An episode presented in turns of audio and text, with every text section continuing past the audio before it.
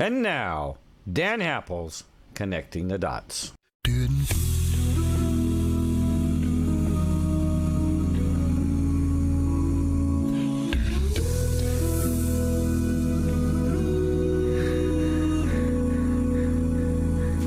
If tomorrow all the things were gone, I'd work for all my life. And I had to start again just my children and my wife. I thank my lucky stars to be living here today. Where the flag still stands for freedom, and they can't take that away.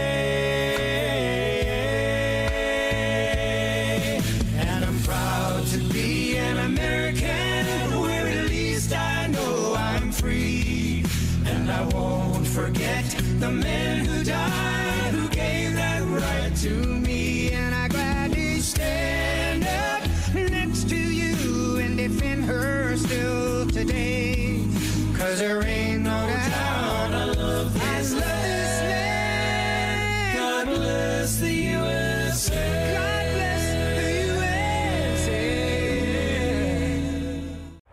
good Sunday afternoon and welcome to Connecting the Dots with Dan Happel. And today we've got a really, really special guest coming on. Dr. Walid Phares is a uh, expert in the Middle East. Now, let me give you a little of his background. He was born and raised in Lebanon, educated there, uh, and came to the United States, I believe, when he was uh, around 28 or 29 years old, and uh, became an expert on international affairs, specializing in Middle Eastern affairs. He has uh, testified before Congress. He is uh, he was a, one of the first appointees to the uh, Trump administration because of his expertise on the Middle East. He was also, uh, he's testified before the Senate, before the House, before Congress uh, on Middle Eastern affairs. He is a true expert in this field. He is also the uh, foreign affairs and Middle East expert with Newsmax. So this gentleman has got uh, credentials you can't believe. And incidentally, he's written uh, what close to a dozen books uh, on top of everything else. So we're really honored, Dr. Phares. We're really honored to have you as a guest, and uh, we're really honored to hear your perspective on all the things that are going on right now because I know that you are a true conservative. Um, I know that you have an opinion that differs considerably from uh, some of the crap that's been floating around all over the place. And for that reason, we are very much looking forward to uh, hearing your experience and your understanding about everything that is happening now in, well, really in the world, but certainly in the Middle East, and so many of the problems. And you had a quote that I absolutely have to uh, mention. You said, uh, jihad leads to Islamophobia. Oh, yeah. And Islamophobia leads to jihad. Both must end. I think that is absolutely fabulous. You're absolutely right. We've got to quit pushing all the buttons on all sides of the issue that make us want to uh, have a genocidal world. We need to realize that uh, humanity is on the verge of extinction if we don't get our head out of our rear end and start doing the right thing. Uh, Dr. Phares, welcome to the program. Well, thank you so much. I really appreciate this invitation. Uh, when I got the invitation first, the first thing that got me excited, guess what? It wasn't geopolitics, it was Montana. the place I like the most, the place where I'm spending time every summer, every fall. I just go and spend some time on west of you. And eventually I may become a Montanan. So that was my first interest. And second, of course, I, I read and, and I saw your achievements in the media, and it's really an honor to me. Uh, to be with you this afternoon. Uh, and I'll be more than happy to address uh, all these topics from the most you know, from the most difficult ones and dramatic ones, as we see, right, uh, from the Middle East, even to, to here, to our borders, uh, we are we are coming very close to a catastrophe. So, uh, thank you for this opportunity. I'm glad that we will have the time, and I'm glad that I will be meeting you for the first time, and I hope there will be other times in the future. Well, I'm quite sure there will be, and uh, incidentally, I I look forward to meeting you here in Montana as well. Uh, we've got a a ranch in southwest Montana and a beautiful, beautiful area. Uh, my wife and I thank God every day that we have the the uh, have been blessed with the opportunity to live in such a beautiful place. So, and I see that Giselle is on with us already, and. Yeah. Uh, uh, so, uh, Giselle, I want to uh, welcome you. I know you're going to be talking with our uh, our fans, with our followers on the subject of your father's incarceration as a political prisoner in Iran and the theocracy that has really destroyed much of that country.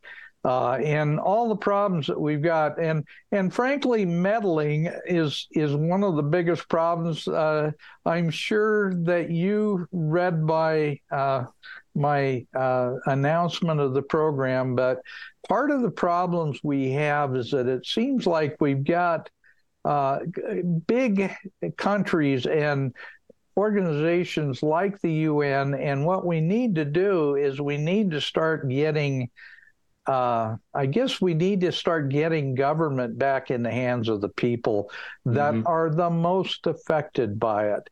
And uh, certainly, theocratic regimes like Iran are a perfect example of how that uh, has to change.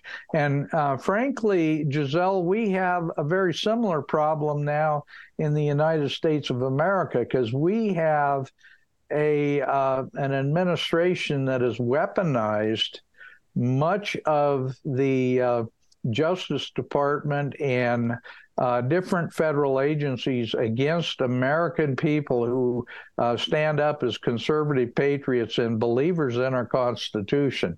So we've got a lot of problems. It's going to happen all over the world, and I'm just glad we can have this discussion because, uh, Dr. Phares, you are you are truly someone has a, a, probably a better understanding of the history of the Middle East and how everything has evolved than anybody I've ever spoken with. And I, I have some friends from uh, from that part of the world. I I worked with an architect from Iran uh, back oh 50 years ago when I was in the service uh, working as an architect in Washington, D.C. So um, I'm, I'm very familiar with uh, some of the issues, but I really want a freshener from you. So I've spoken too much. I want to uh, turn it over to you. Welcome to the program. And I think a good place to start is maybe kind of a quick overview of some mm-hmm. of the things that are in the headlines today. And then maybe we can go back and touch on some of the history and some of the foundational information that uh, that builds this whole dynamic that we're living through today. Absolutely. Again, thank you so much. And I would like also to welcome uh, our good friend and partner in action now, uh, the young Giselle, who has a story to tell. I want to put the introduction to her story as I'm moving forward in the history of the region. And since you've asked about, let's start from today. Well, very easy. It's Gaza. That's where we're going to be starting. But it's not just Gaza. There are a lot of bad things happening in the Middle East that are affecting our interests in the Middle East. We still have troops in Syria and in Iraq and elsewhere.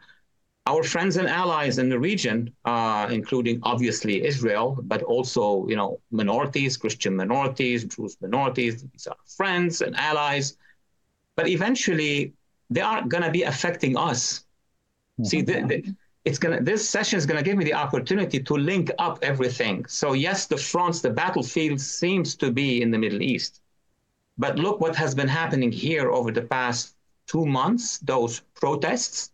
We call them the Hamas protests. These are not Hamas just protests, these are jihadi protests. And they have been going on, they have been networked, they have been organized. for many years now. We have seen a series of protests, including, if I may dare and say, the summer of 2020. And I can see a similarity with the organizers, with the funding. And to the south of all of us, I'm in, I'm in Washington, you're in Montana, but the southern border is an absolute major national security, national safety problem as we speak. And it's all connected. Uh, those forces that are battling us and fighting our allies in the region, including Arab moderates and the Abraham Accord people, you know, from Yemen, I'm going to take you to Yemen and up to Iraq, to Syria, to Iran, to the nukes of Iran, and all the way down to Gaza and Israel. It is all one cobweb. We call them a cobweb, a web of mm-hmm. relationships. So, if I may, I would say let's start with Gaza, where the action is today, and then we'll visit a little bit uh, the south of the Red Sea, where the Houthis, those uh, Iranian oh, yeah. militias, are active. We go a little bit to the north uh, that would be Lebanon or southern Lebanon with the Hezbollah militias, who, who could become the next Gaza at any moment. And then we'll visit southern Syria and visit um, Iraq and look at the impact that this war, it's, it's going to be a long war, by the way, is going to have on us. It's going to be a war that's going to survive our elections, by the way. This is something I'd like to visit with you. I don't do domestic politics, but in this case, well, if we have the same administration or the same, you know, let's say political bloc uh, being renewed here, we're going to have some major effects in the world. And if we have the chance of a alternative administration, a different uh, administration, then we may have a chance to uh, confront the threats in the Middle East. So, Gaza, the first question I would ask, and stop me if there is any, you know, imminent question. I'll be more than happy to uh, to, to digress on that why would Hamas, out of nowhere, conduct what I call a jihad genocidal massacre, you know, out of nowhere into the Negev desert in Israel? I mean, they could have done it for many, many years ago. What would have stopped them? Nothing. So why did they choose that? Why did Hamas choose uh, that time of the year to conduct this attack? Why did they choose to make it genocidal, to kill women and children and also grab a number of hostages in the hundreds and take them into Gaza. Uh, you know, they deserve, we deserve uh, answers. Now, the answer is not in Gaza. The answer is not in the hands of Hamas. Hamas is an organization, a militia, a terrorist organization, obviously, but it is funded, it is controlled, I would say, and even if the administration's analysts not agree with me or they are very uh, you know, hesitant to agree, it is controlled by the Iran regime. And that would compel me to describe something wider so we could understand what's happening in Gaza. The Iran regime is the problem, is the mothership. It has been, you said you've been for many, many decades observing those events. I'm sure you saw the Iran before the revolution or the coup. I call it the Islamic coup. And of course, you saw, and then I joined you a couple of decades later, and we saw the evolution of that Islamic Republic, which has been the source after the Soviet Union has collapsed, had collapsed, of most of the terror organizations, uh, with the exception of probably Al Qaeda and the Muslim Brotherhood, which their focal point has been Afghanistan. So eventually, we really are dealing with with uh, two dragons connected. One sitting in Afghanistan, that's the Taliban, the Sunni radical Al Qaeda, ISIS network, and of course Iran and their uh, and their, and, and their uh, organizations. Now, there were multiple reasons for why Iran ordered Hamas to conduct this type of atrocity. Reason number one is that Israel and Saudi Arabia were coming very close from signing an agreement, which would have opened the path for Saudi Arabia to move in and become a partner in the Abraham Accords. The only way to do it, and I've witnessed enough events because I lived in the Middle East during my home country's war of 15 years. I saw everything from A to Z. That's why you feel I have this experience because we lived them. Mm-hmm. We know exactly what the tactics are, the strategies are. So, first goal was to destroy the rapprochement between Saudi Arabia and Israel. This has actually been partially achieved. Now the Saudis are concerned they're not going to do anything before Israel settles the matter of Hamas. Reason number two, very important for us. is that would give Iran the opportunity to start attacking our troops in Syria and Iraq, and that's exactly what they're doing. Because they, they have calculated, they may miscalculate, but they have calculated that eventually the American public, backed by the Iran lobby, therefore all these protests at the end of the day are funded by the Iran deal and by the Iran regime. It's not a coincidence that you would print or you would produce 100,000 Palestinian flag and call them Gaza overnight. They were ready overnight. The demonstration started. So the second reason is to attack us in Syria and in Iraq, and they're doing it, and they are going to be escalating. But the third, and the most important one, and Giselle later will be talking about it, the Iran regime has been under the pressure of what we have witnessed, all of us, since September of last year, which is the Iran Revolution something is cooking, something is boiling inside Iran that the Iran regime is very nervous about.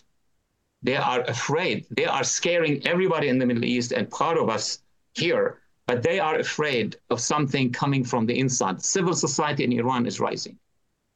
Half of the civil society are women. Women are courageous in Iran. We have an example with us here on the panel. And they are um, not stopping they are, uh, the regime is killing their youth, the minorities, women, girls. They're not stopping. So the best way for the Iran regime, the best way to crush the internal revolution is to wage an outside war. Mm-hmm. Because now where are all our focus is on Gaza and the Israelis. And the machine, the propaganda machine is focusing on the Israelis are killing civilians and so on and so everybody has forgotten that the Iran regime is massacring the Iranians. And as we will discuss later, a little bit later, uh, over the past uh, few months, or at least since October 7, while we were focusing on Gaza, the regime has been killing, uh, executing one Iranian dissident after another, one detainee after another. So that's what's happening in terms of the big picture. Let me add one more, and then we could we could have a short discussion on that matter. Mm-hmm. The Israelis made a decision because many people in America don't understand the Israeli decision and why there is no ceasefire. Well, here's why. The Israelis understood that if they do not dismantle Hamas once and for all, it's it's like cancer. It's going to come back. It's going to metastasize. And if it come back this time, comes back, it's going to also mobilize the Hamas cells in the West Bank. That's near the heart of Israel. That's near uh, Jerusalem. And if they're not, you know, dismantled, then Hezbollah, Hezbollah is five times the size of Hamas and sitting in the north. They will all crunch on Israel. And we can see the signs that all these militias are ordered by a big orchestra chief in, in Iran, asking the militia in Yemen to lob some missiles, some ballistic missiles, and now they're attacking the international waterways that's a different matter I would like to talk about because that is going to impact our economy. So the orchestra is in Iran. The battlefield is in Gaza. This government in Israel will not stop before dismantling Hamas. But then you're going to have major questions. Who will replace Hamas? It's something that I'd like to discuss with you. What to do with Hezbollah? What to do with Iran? Which, which, is, which brings me to the point of, of departure. This is not going to be a short war. Mm-hmm. This is a long conflict. We are involved. Our domestic politics will be impacted.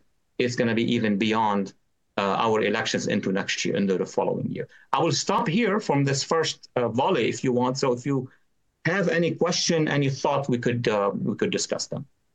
Well, that that's a great lead-in for this discussion.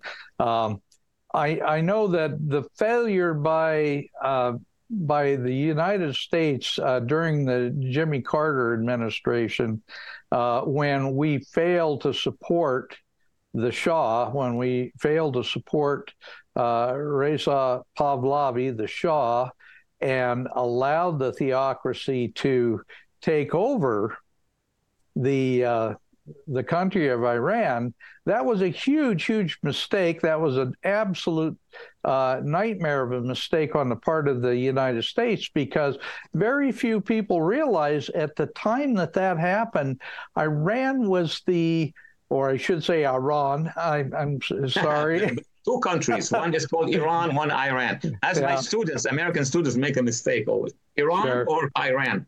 Yeah. We'll, we'll say Iran.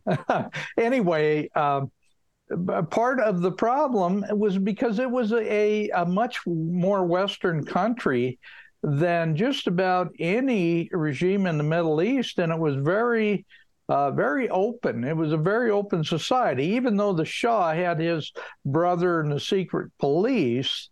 Uh, compared to what's going on there today, it was uh, it was like child's play.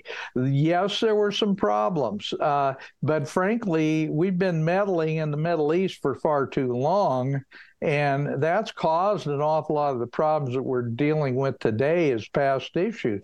Now, another one, and I'm going to mention this, and then I, am I'm, I'm going to turn it back to you.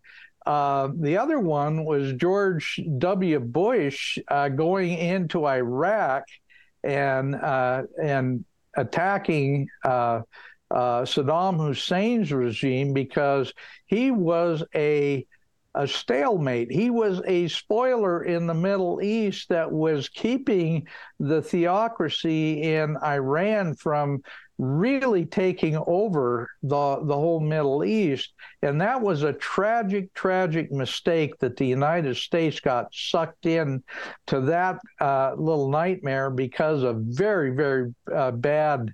Uh, uh intelligence information on the part of uh, the the Bush administration, but I think part of it too was because his dad had left uh, Saddam in power and uh, they started to regret that. But I'm that, I'm going to turn it back over to you because I want you to maybe address some of those issues. It's a big deal. It, it was the biggest deal that actually led actually led to engaging us in the Middle East in the Iraq War, while the actual real threat, the Islamic Republic of Iran, was sitting and watching. I mean, you, you can't have that. I mean, America, come on, de- defeated the Soviet uh, Union by multiple ways in the Cold War, and we are defeated by the Islamic Republic of Iran, uh, who are medieval in their behavior. Yes, we were drawn to a war in Iraq, while actually the real enemy was used us to go in. By the way, uh, because I lived it one day after day, I was at the Pentagon as an advisor uh, sometimes at the White House in 2003. Actually, that was the reason for why I used to live in Florida, by the way. And after 9 11, I started to go on national media. Who are the jihadists? Who's Osama bin Laden? You know, we have been so badly educated, our classrooms, for years and years and years. So now, who, who gets out from the classroom? Who graduates? Those are going to go to the newsroom. Those are going to go to the war room.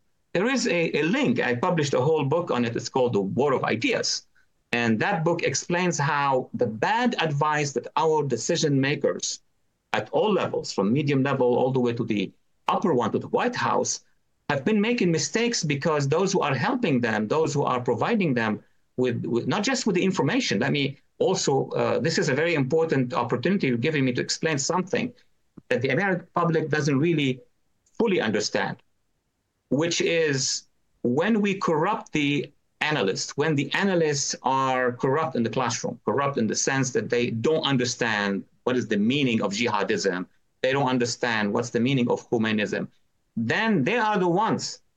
And I've, I have lectured and given seminars and worked with thousands and thousands of national security and intelligence analysts. I was a contractor with government for 10 years, 12 years. So I know that the analysts if you influence them, they could influence the decision at the end of the day. And let's say, I think you have mentioned this, that the Iran lobby has been has been consistent in trying to influence, including our bureaucracy, including. I mean, there was an article in the Wall Street Journal. It's not there anymore. I mean, uh, people are not talking about it. About how currently serving in the Pentagon and the State Department, you have Iranian American analysts who are in communication with the Iran regime. So when the Oval Office asks for a file and for opinion, who's opining? The people who are in communication with that regime. You know, I know that you th- you think like me in terms of how deep the influence is in our own bureaucracy, but that's one example. So back quickly to the issue of Iraq, the, the intelligence agencies, the collection by itself, the NSA, the other agencies on the lower level, they collect information. They don't opine about this information. There are 100 tanks here, there are 20 planes here. They get you the information. It's when that information travels up to the analyst level and to some decision makers that it could be changed. And by the time it goes to the Oval Office or the other you know, uh, positions in government, there is lobbying there is the power of lobbying. It's it is part of our political system, but it has been corrupted at one point because lobbying is linked to money and financial interest. I don't need to lecture on this one, you know it much as I do. So the decision on Iraq or the non-decision on other matters in the Middle East is linked to Washington. We go back, the problem has been in Washington, is going to continue to be in Washington. And any attempt by any political force in the United States to change it there'll be an uprising against them. I mean, we saw what happened between 2016 and 2020. I don't want to go into the details. There was an uprising by a bureaucracy that didn't want to see foreign policy changed. And the American public is is opposed to this. But what can the American public do if you know they elect and then they don't get the results that they wanted? But I'm going too far here. So yes, not I, really. not really. I know that that's what you want to go, but I'll just give you the hints that would confirm what you're talking about from an international perspective, from a foreign perspective. And my, my most recent book, The Iran uh, Imperialist Republic, which is the most current book, has three chapters, eight, nine, and 10, that talks about the influence of the Iran lobby inside, inside our country. And people would ask me, but there have always been lobbies. Yeah, there have always been lobbies who had money. I agree with you. But this is the first time in the history of the United States, the modern time of the United States, that an enormous about, amount of money has been circulating so large that nobody can stop it. Nobody can stop its influence. And they ask me, where is that money is coming from? Let's do the quiz right now. Well, it's coming simply from the Iran deal. Lady and gentlemen, when we send $150 billion as of 2015, right? When the Obama administration signed the agreement. There is something I try to warn members of Congress, uh, ladies and gentlemen, there is a big deal happening. When we send $150 billion to the Iran regime, are you sure that nothing is going to come back from the $150 billion? We have enough scandals in this country that talks about the 10%. Let's take a 10% as a broker. 10% of $150 billion coming back into our system, that's $15 billion that can change all the policies, that can buy all the influence that you could even imagine. I don't want to name names because that could be a legal matter, but media, academia, and, and, and beyond that, that has been our problem. That's why I said in the beginning, it's not just about the fight going on in the Middle East. It is creating an influence inside us. And they are using this influence. Once you have that amount of money, they are opening the border in the South. That money among other monies, is opening the border. They're bringing more people. The more people they bring, they could do those violent demonstrations, violent demonstrations. So now the Middle East is actually, the radical forces of the Middle East are inside our borders and trying to change, change the government of the United States. And all that was in my book. So I would say I would say we need to take a look at the Middle East from a different perspective from now on. It's not just foreign policy; it has become national security. I think that is probably one of the most refreshingly honest discussions that I've heard in a long time. Uh, that that I, I am very impressed. I really am because one of the things that gets glossed over is all the complexities and how so much of this always boils back to the same thing: who's paying for it? Where's mm-hmm. the money coming from?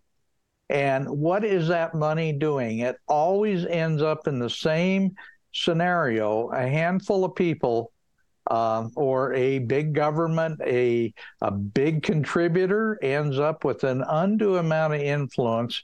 And it's because the system has built in so much corruptibility that uh, it, it's almost unstoppable at this point. And you, you mentioned the southern border. Incidentally, my wife and I typically spend our winters in Arizona.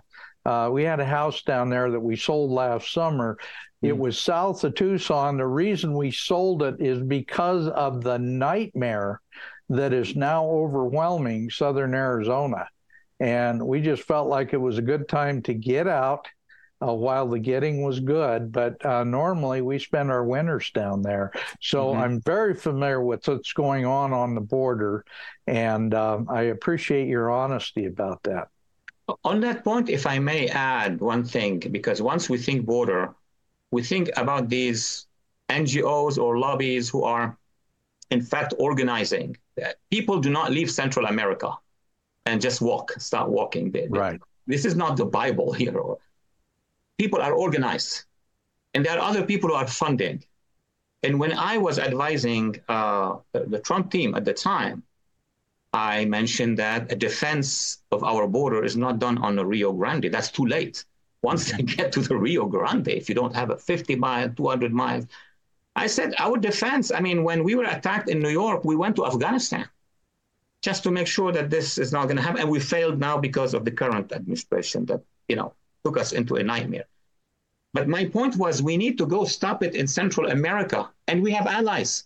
We have mm-hmm. some forces on the ground. Some of the countries are saying, you know, if you help us, we'll help you. We can stop it. I mean, this is something that local Latin Americans can can take care of. And the beginning of the relationship between the Trump administration and even the left-leaning Mexican government for a while, because Trump knew how to handle these matters. All business at the end of the day, it's all about cutting deals. But then the flood started after the end of the Trump administration, started and multiplied because the administration and these far left organizations who have a lot of influence in this administration, not everybody is far left, but the far left is far behind, you know, above all the powers that exist now in this administration. They have connected with the far left radical, I call them the Stalinists and the Che Guevarists in Latin America, but far beyond the horizon. Even those organizations are funded through Venezuela by the Iran deal Mm-hmm. you you release one billion, just one billion dollars into Venezuela, into these networks, you're gonna have millions of people being empowered and organized by these radicals. And you add, of course, the cartel, and you get what you see. We have an open wound on our southern border, completely open wound. If we want to reverse it, even if you're going to get a different administration, let's call it a Republican administration or an administration that understands it, it's going to take 10 years mm-hmm. process. Not easy. The same could be said about inside the United States, the penetration by the radicals, by the jihadists, 10 years. Why? Because 10 years ago, we were in 2013. It passed so quickly, right? 2013 is yesterday. Had we made decisions in 2013, but of course we couldn't because Obama was in charge, because the administration at the time, they were the allies of the radicals, or at least they partners with the radicals. Mm-hmm. Mm-hmm. But I would say, I would say, let's go back to the mothership the Iran regime because it looks like we have been sending that money to the regime and the regime has been using that money both in the Middle East and in the United States. So if we ask the question, what can we do to stop that regime from meddling in our affairs and in the affairs of our allies and Israel and Hamas? The answer is very simple. It's not just an American military intervention. That is not what we're talking about but let the people of Iran actually rise and bring down the regime. And then all these organizations, like in a you know dramatic Hollywood movie, if the mothership goes down, and all these little ships are gonna follow. So what can make this happen is the Iranian people. And I am absolutely shocked how under eight years of the Obama administration, since June of 2009, right? Every time Iranians would rise, the administration will say, I have nothing to do, I don't want to meddle. But at the same time, they send letters to the Grand Ayatollah Khamenei of Iran and committing to work together. So again, we had the chance. Uh, unfortunately, those chances are happening when Obama or Biden are in charge, not uh, neither Bush or, uh, or Trump. So the question is, do we hope? Is it possible? Is it possible that at one point the Iranian people, youth, women, minorities, etc., are successful? I am not going to answer it now, but I would like our guests, special guests, uh, Giselle, to start, you know, intervening and giving us her wisdom. But let's start, of course, by asking her uh, to tell us more about the case of her father. And let me just say one word because I've been working with her on these matters for months and months now. She's an admirable, courageous woman, you know, by herself from her house in in in, in California, uh, raising raising campaigns to free her her her father. Her father is the equivalent. If you remember the story of Václav Havel in Czechoslovakia, how he was put in jail because of his writings. So her father, Jimmy, the American name is Jimmy, was put in jail, was actually kidnapped. I'll leave the story to her because of his writings. They are afraid of ideas. So Giselle, welcome.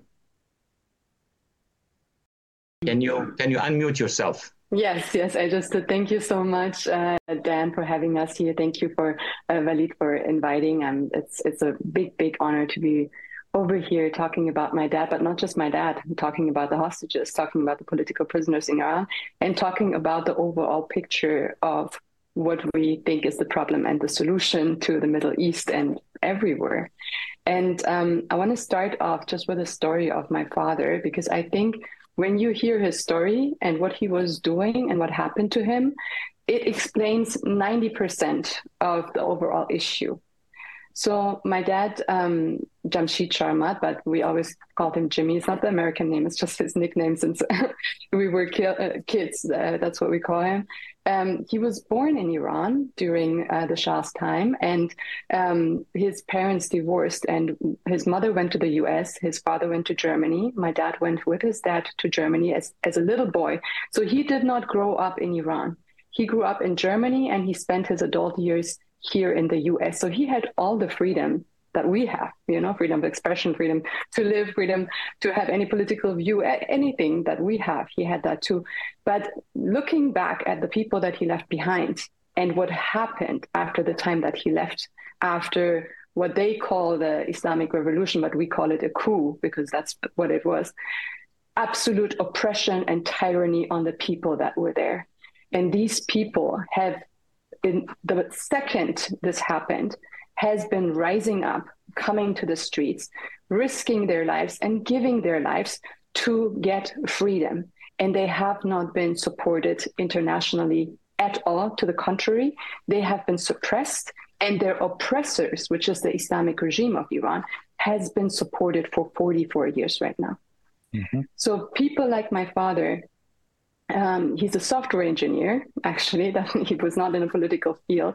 He developed a website about 16, 17 years ago, um, before we had social media, and gave the people of Iran an outlet, an internet outlet, where they could anonymously um, come and talk about what is really going on inside of Iran. Because the Islamic regime, as bad as we see it is, it is trying to save face by not showing the atrocities and the human rights violations inside of Iran. They're trying to say they're a normal country, which they're not. They're a terrorist organization.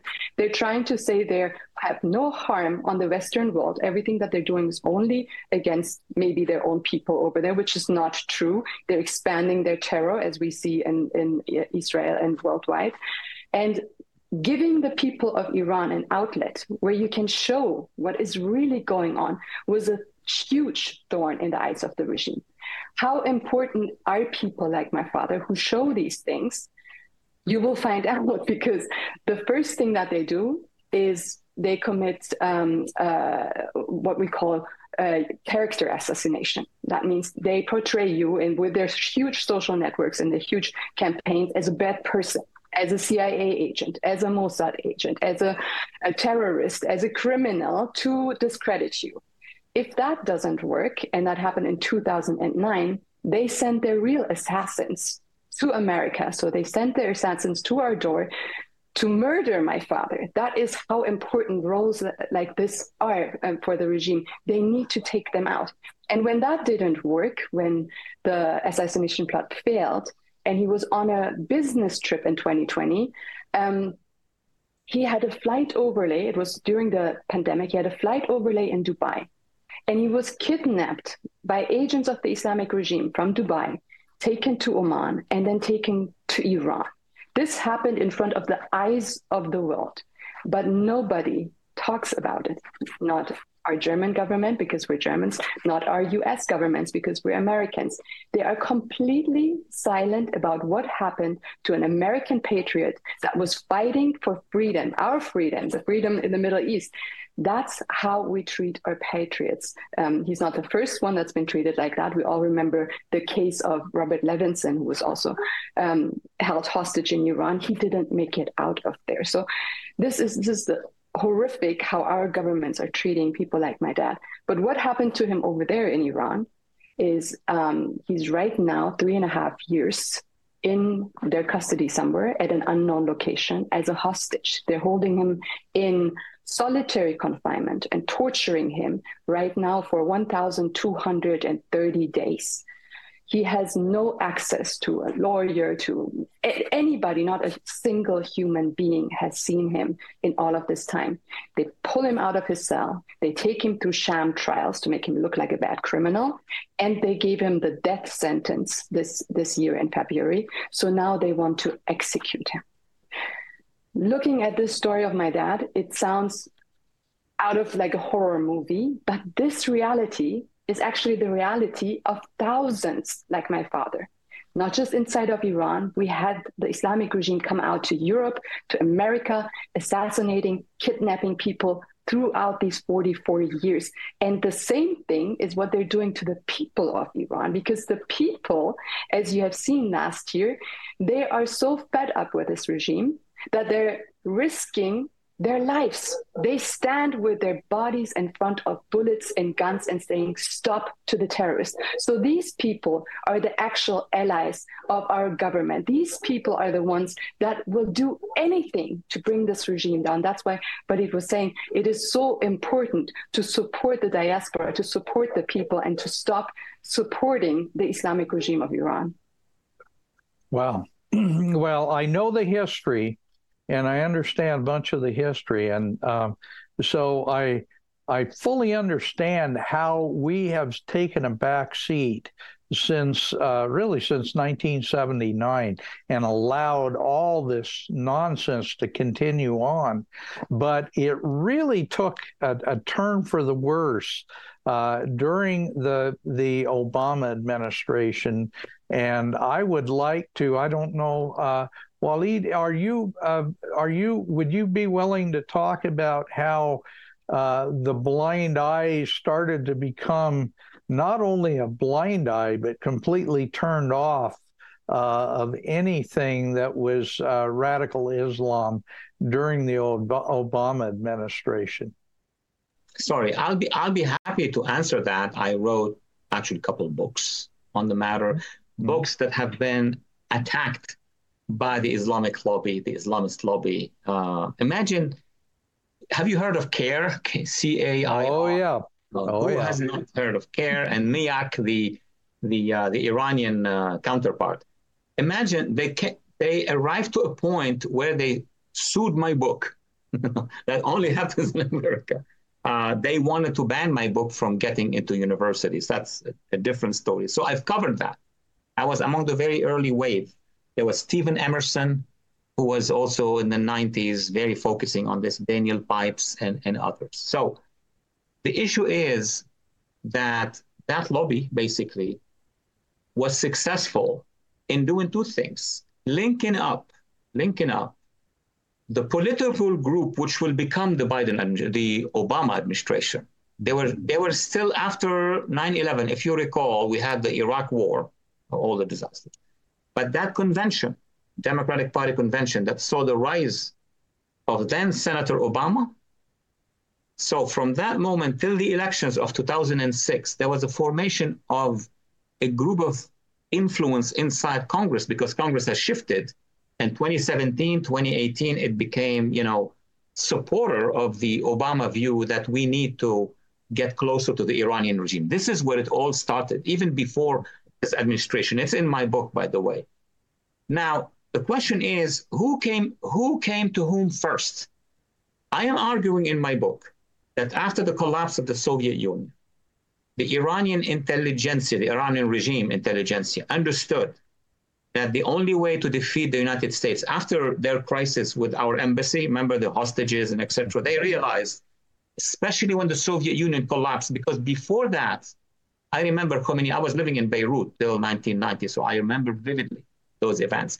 The Iranian Islamic Republic leadership, they said both are devils. You have the big devil that is America, the small devil that is Israel, and the red devil that is the Soviet Union. And they counted on the balance of power, and then they will be in the middle. Then the Soviet Union collapsed. Oops. If the Soviet Union collapsed, they feared that the United States is going to come and remove that regime. That's your reaction, normal reaction of Americans. When we won the Cold War and the Soviets collapsed, then we have to go after those who actually are the second radicals, which is the Islamic Republic of Iran. They immediately went into action. They connected with the international left wing organization, which was under the Soviet Union known as the Intercom, International Communists. Now, those international communists who were prevalent in Europe and here and on campuses and etc., they really didn't like Iran and the theological elites. They were against them. But then when the Soviet Union collapsed, guess what was missing? Dineros, the money. Mm-hmm. Because those international networks, radical networks, Trotskyists and oh, Stalinists, they lived off what the Soviet Union would offer them. And they were behind the rise of the so called peace movements, anti war movement. We knew that after the collapse of the Soviet Union, these were all trained networks by the Soviet Union. Actually, Eastern Europe, mm-hmm. Eastern Europe gave us so many stories from Czechia to Poland to Hungary about all those who paused in the West as being anti war. They were actually funded and trained by the KGB. So now that international network, and by the time I had immigrated to the United States, so I was asking the question, what's going to happen to them? Who's going to feed them, right? And the answer was the most organized regime in the region who was able to feed them, connect with them, and control them was the Islamic Republic of Iran. Remember that they have they have controlled large segment of the money of oil production. Iran was one of the largest oil and gas production uh, we froze a lot of money, but not all of the money. See, that's the difference. The United States immediately froze a lot of Iranian money, but not all of it. So the international left wing, which is very odd, let me add one more thing. It's very rich, the situation. The left wing in the region, they were, they were massacred by the Iranian regime. The Communist Party, the socialists of Iran, were actually massacred by the Iran regime. But the Iran regime didn't care about that. They cared about being friendly with the Western international left wing organizations from Berkeley in California all the way to NYU. So they wanted to appropriate, and they did. And who comes out of this left wing movement? The young Senator Obama mm-hmm. and the young Senator Kerry, right? He was not in the peace movement of Vietnam. And now everything comes together. So the Iranian regime understood that after the Cold War is over, all they have to do is to connect with them and promise them that there will be a partnership between the Islamic Republic of Iran and the international left in America. That's the genesis of it. So when that left wing group in America, politicians, came to power through the White House through this election in, nine, in 2008, this was the moment for the Islamic Republic to do a rapprochement with the administration of Obama, with that team inside the administration. Mm-hmm. Let me just say, in past decades, differences in foreign policy between the Democrats and Republicans were not that big. There were differences, but not of the size that we see right now and the depth that we see right now. Because now we have a foreign hostile power exerting influence inside our institutions. That's a very big uh, difference. And this is this explains how the Obama administration on day one said, we are going to be partnering with the Ayatollah. They sent him a letter on June of 2009. Remember that. They sent, Obama sent a letter to Grand Ayatollah Khamenei and I said at the time, why is this happening? That was the beginning of the Iran deal. And there was at that time, and Giselle could remind us of this, a huge demonstration in Iran, the Green Revolution. The, the Iranian people were so close from bringing down the regime. Who saved the regime? President Obama unfortunately, mm-hmm. By saying, I'm not going to be made. That's the beginning, that's the genesis that eventually ended into. The system is, because there's no question that uh, the American people are not in support of these insane ideas that are coming out of the Washington swamp right now. And um, you know the we, we, I refer to uh, the uh, Biden administration as the old Biden administration because wow. I think we all know who's running yeah. that show, and it isn't the brain dead uh, Joe Biden, who is uh, suffering from advanced senility. It happens to be the gentleman and uh, uh family living down the street about a mile from the White House. Are you talking about a basement by any chance? How our foreign policy is led from a basement? Well, I agree with you. At least what I see away from domestic politics is that the foreign policy and national security policies of the Biden administration are handled and organized by the same teams of the Obama administration. There is no question about it. I know there are some scandals now relating to the uh, the team that is dealing with the Iran uh, the Iran matter, right? Uh, Giselle, could you just give us one minute about because you met the uh, the Iran uh, coordinator? Could you just enlighten us about what has been going on and what are these investigations about? Say that one more time because it was breaking up. Um, who am I talking about? Oh, oh uh, Miley, Milley, Robert Malley. Oh, Robert Malley, yeah. Just yeah, give us course. a couple minutes of what's the story about because this is something our audience needs to hear.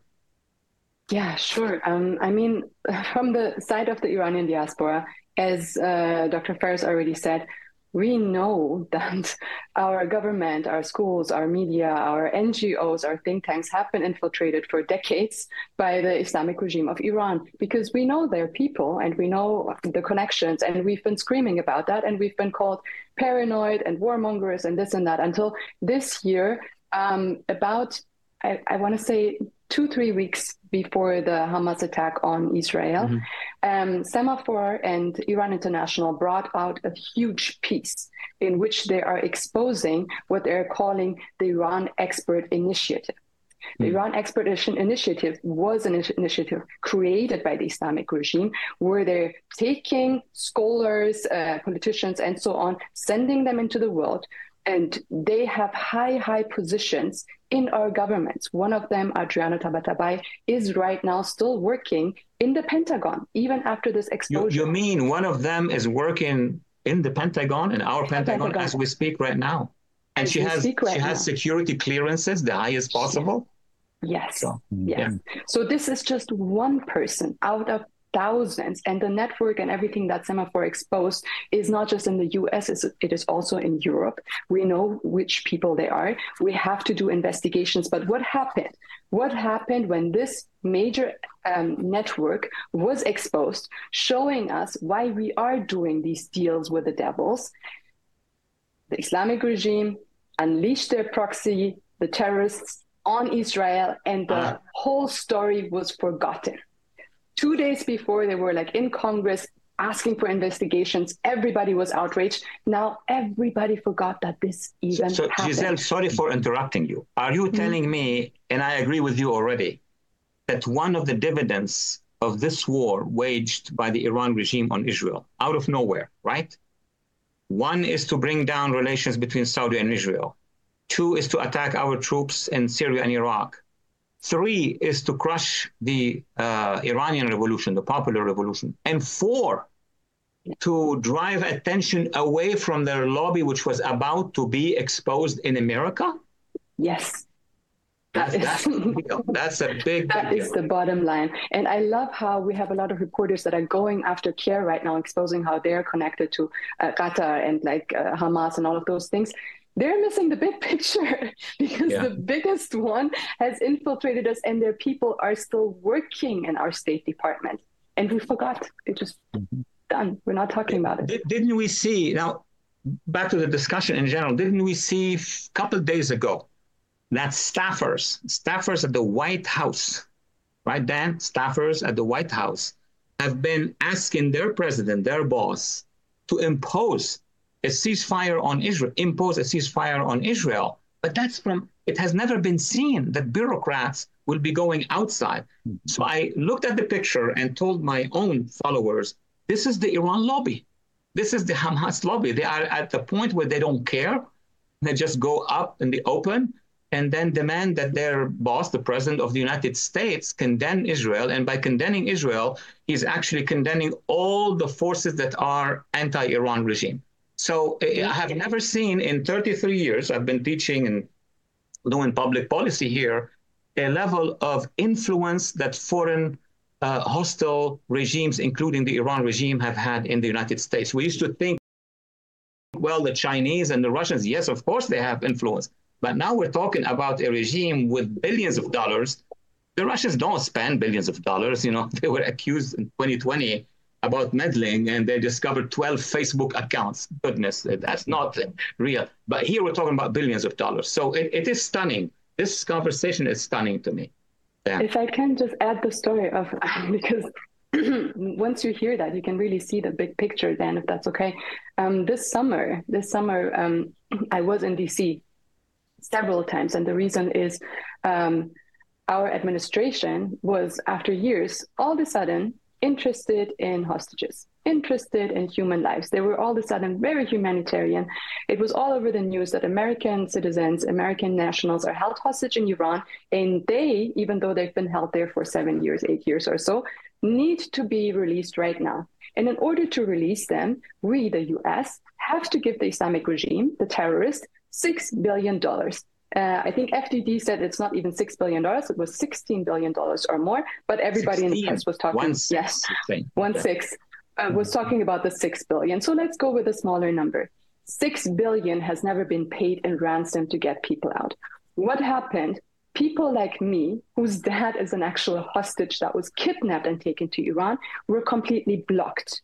We could not talk to the State Department. I had to camp in DC in the heat of the summer in front of the State Department with other hostage families until they agreed to see us.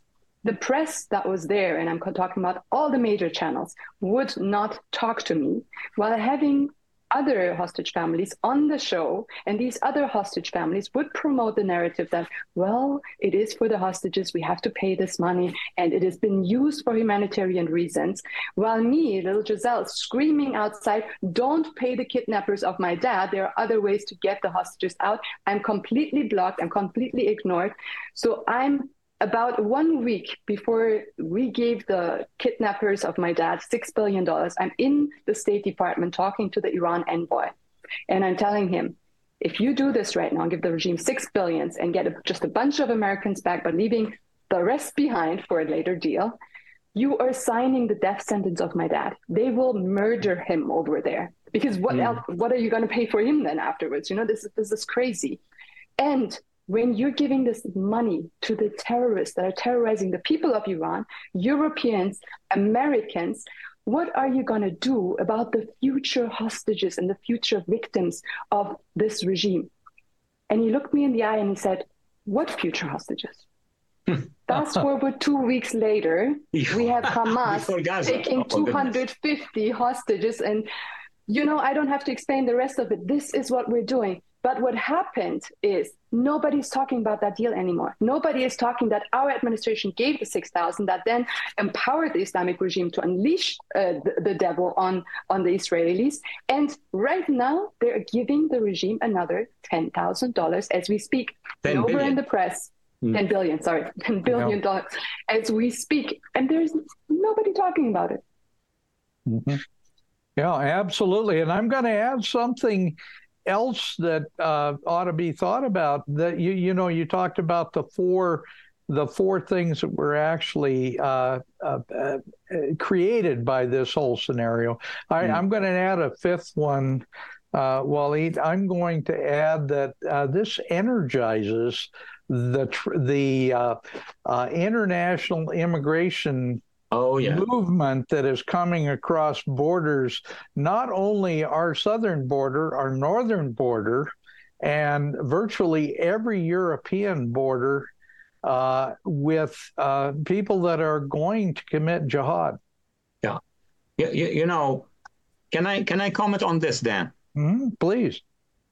So, the same year I published a book to, in 2005, Future Jihad, uh, which I recommend even published since 2005, has been read by many campuses, our military, our intel, though there was a campaign against it, it remained top on foreign policy list. So I'm proud of that little achievement. In that book, I projected based on my analysis of statements made by the, the chief ideologue of the Muslim Brotherhood. His name is Sheikh Yusuf Al Qaradawi. He had mentioned many times on Al Jazeera, and I used to go on Al Jazeera uh, before they really attacked me personally after the you know the Trump campaign and the Trump victory. Then then I stopped going on that uh, network, which is pro Qatar or funded by Qatar, pro Muslim Brotherhood. At the end of the day, he said multiple times during a show Al Sharia wal Hayat, Sharia and Life, uh, every Sunday at 1 p.m. Just to give the details, multiple multiple times he encouraged the jihadists all the jihadists of the world of any background to engage in demographic jihad. In Arabic, al jihad al dhurriya, al which means he said the best and most important mission that you have is to cross all barriers, all borders, and get inside Europe, get inside the United States. Because if you are in the belly of these countries who give all the rights, you, you become equal. Even if you have a green card, you become practically and technically equal, then you could paralyze their actions against us. He said if you are on the inside of these democracies, you could easily paralyze or try to paralyze any action, even a defensive action. So look at France now, and I speak with many members mm-hmm. of the French Parliament, French Assembly. They realize it's too late. They allowed so many, and I'm not talking about the regular people looking for jobs coming through legal means. That's history of the world. I'm right. talking about this quasi demographic invasion organized by the jihadists and aided by the far left, who are like without any brain here, not knowing. By the way, the far left doesn't understand those woke and those, uh, you know, the, their allies. That at the end of the day, if the jihadists are in control, they are going to be the first victimized. In Iran, the first victims after the coup of 1979 were the progressives who were the allies of the Islamists. Uh, mm-hmm. Uh, you know, Gazelle's father wrote about this matter. So you had the Communist Party, the Tudeh Party, and then the other progressives and the Islamists and Khomeini and all that stuff coming together. They brought down the regime, right? And the, the Carter administration was at fault for not knowing what to do. And once the Islamist regime was established, they destroyed all their allies 50,000 people from the Tudeh Communist Party were killed, massacred, and then the other organizations, and, and even they came to the liberal, then they came to everybody else. Same thing here. Those wokists who are allies now with the jihadists will be the first one to be eliminated. The women lib who should be standing with Iranian women will be the first one to go to jail if they don't put the, the, the, the niqab or the uh, hijab the way they want it. And we see it in, in Iran. So we are against work by these radicals for the last three decades. As far as you can remember, and then after you, as far as I can remember, they were those uh, works, uh, inner works in America and in the West to sink uh, our population, to sink our democracy within these attempts by forced, organized, radical migrations controlled by the jihadists. Mm-hmm. That's very well said. Um, incidentally, I want to uh, mention that uh, Al Gore and John Kerry are both uh, uh big financiers of Al Jazeera. I don't Indeed, know if a lot of people Al know Gore. that. Especially mm-hmm. Al Gore. Mm-hmm. Al Gore actually wanted to, you know, buy the whole network and then activate it here. It didn't work for business reasons, but that's the alliance that really is our problem. It's a piece of the West which is liberal, uh, far left thinking they think they just created an interpretation uh, you know in their mind that the islamists are in their view progressive. So all they have to do is just to slowly bring them you know through social uh, values through uh, justice system etc they they really think some of them mm-hmm. that they, they are the ones influencing the islamists. But the islamists are the ones calling the shots. So that, that the real alliance is controlled by the islamists. They're providing the money and they're providing the guidance and they are brainwashing the kids. Imagine young girls with, I don't know, orange hair or stuff like that defending the jihadists in Gaza. they don't understand that if they were in Gaza or in Iran or in the region or in Afghanistan, they would be completely suppressed by those that are defending here. Well, and not only that, but the uh, uh, the the uh, uh transgender movement and so many of the things that seem to want to jump on this bandwagon, they'll be the first to go when uh, you know radical Islam uh, takes a, a, foothold in our government and has the ability to start dictating terms. And beyond that, uh, Dan, the, the, awkward situation is that the so-called progressive left, I don't even believe that they are progressive at all at this point in time, and all the so-called liberal, when they see a revolution of women, of minorities, of youth, of girls in Iran rising against this fascistic regime, with whom do they side? That's yeah. incredible. The brainwashing of our classrooms has gone so far that they think that the Islamic regime is the progressive and the progressive liberal women of Iran are the fascists or are the ones promoting values against it. And even their view of Islam uh, or of the Islamic uh, caliphate has changed. I saw a, a, poster, a picture by a girl who, if she shows herself like this in Afghanistan, she goes to prison or beyond with a big sign saying, I can't wait for the caliphate. It's like a song. I can't wait for the caliphate. They are completely, they have completely lost their brains, yeah. unfortunately. Yeah. Oh, absolutely. And uh, the the uh, I, I'm going to mention the establishment Republican Party because we've got uh, people, um, and I call them neocons in the Republican Party, who are uh, neo fascists as well. And I go back to looking at some of the people who attacked Trump mm. uh, within the party. The Republican Party has. I'm, I'm going to say roughly half of the Republican Party has got people in it uh, and I use this analogy. It's like the Democrats are speeding into socialism, uh, like they've got their uh, they're in a car and they've got their foot to the floor and they're going as fast as they can, and the the establishment Republicans are in a car behind them trying to drive the speed limit. Mm-hmm. This is exactly the kind of stuff you're talking about because that the, the, these people actually think that there is a soft landing. There's a nice way to accomplish this progressive agenda, and there isn't. Ultimately, uh, socialism turns to communism turns yeah. to totalitarianism turns to despotism. It's all part of the the same plan. It's only a matter of time. I, I have I have personally experienced this when I was a professor at Florida Atlantic University in uh, in Florida and at other colleges later over the, the decades. Mm-hmm. Um, I would have in my classroom students. Well, it doesn't happen in my classroom because I teach history in a different manner, in different ways. So they open their eyes and ears and their papers as a result of their own free research will come in the right direction. And by the way, many of my students ended up in many good positions in Washington over the years. But it's one classroom with one professor. Maybe there are a few like me in multiple places, but the overwhelming majority was brainwashed by the system. I remember vividly that was in the late 90s, having a student, the first time student in my classroom. And then I asked the question give me an example of the a democratic regime in the Middle East. And that guy said, Iran. I said, what? Where did you hear that? He said, well, my professor is telling me that Iran is a democratic system. And how? He said, because they have a parliament, therefore they are elected, and therefore you know, they have a president.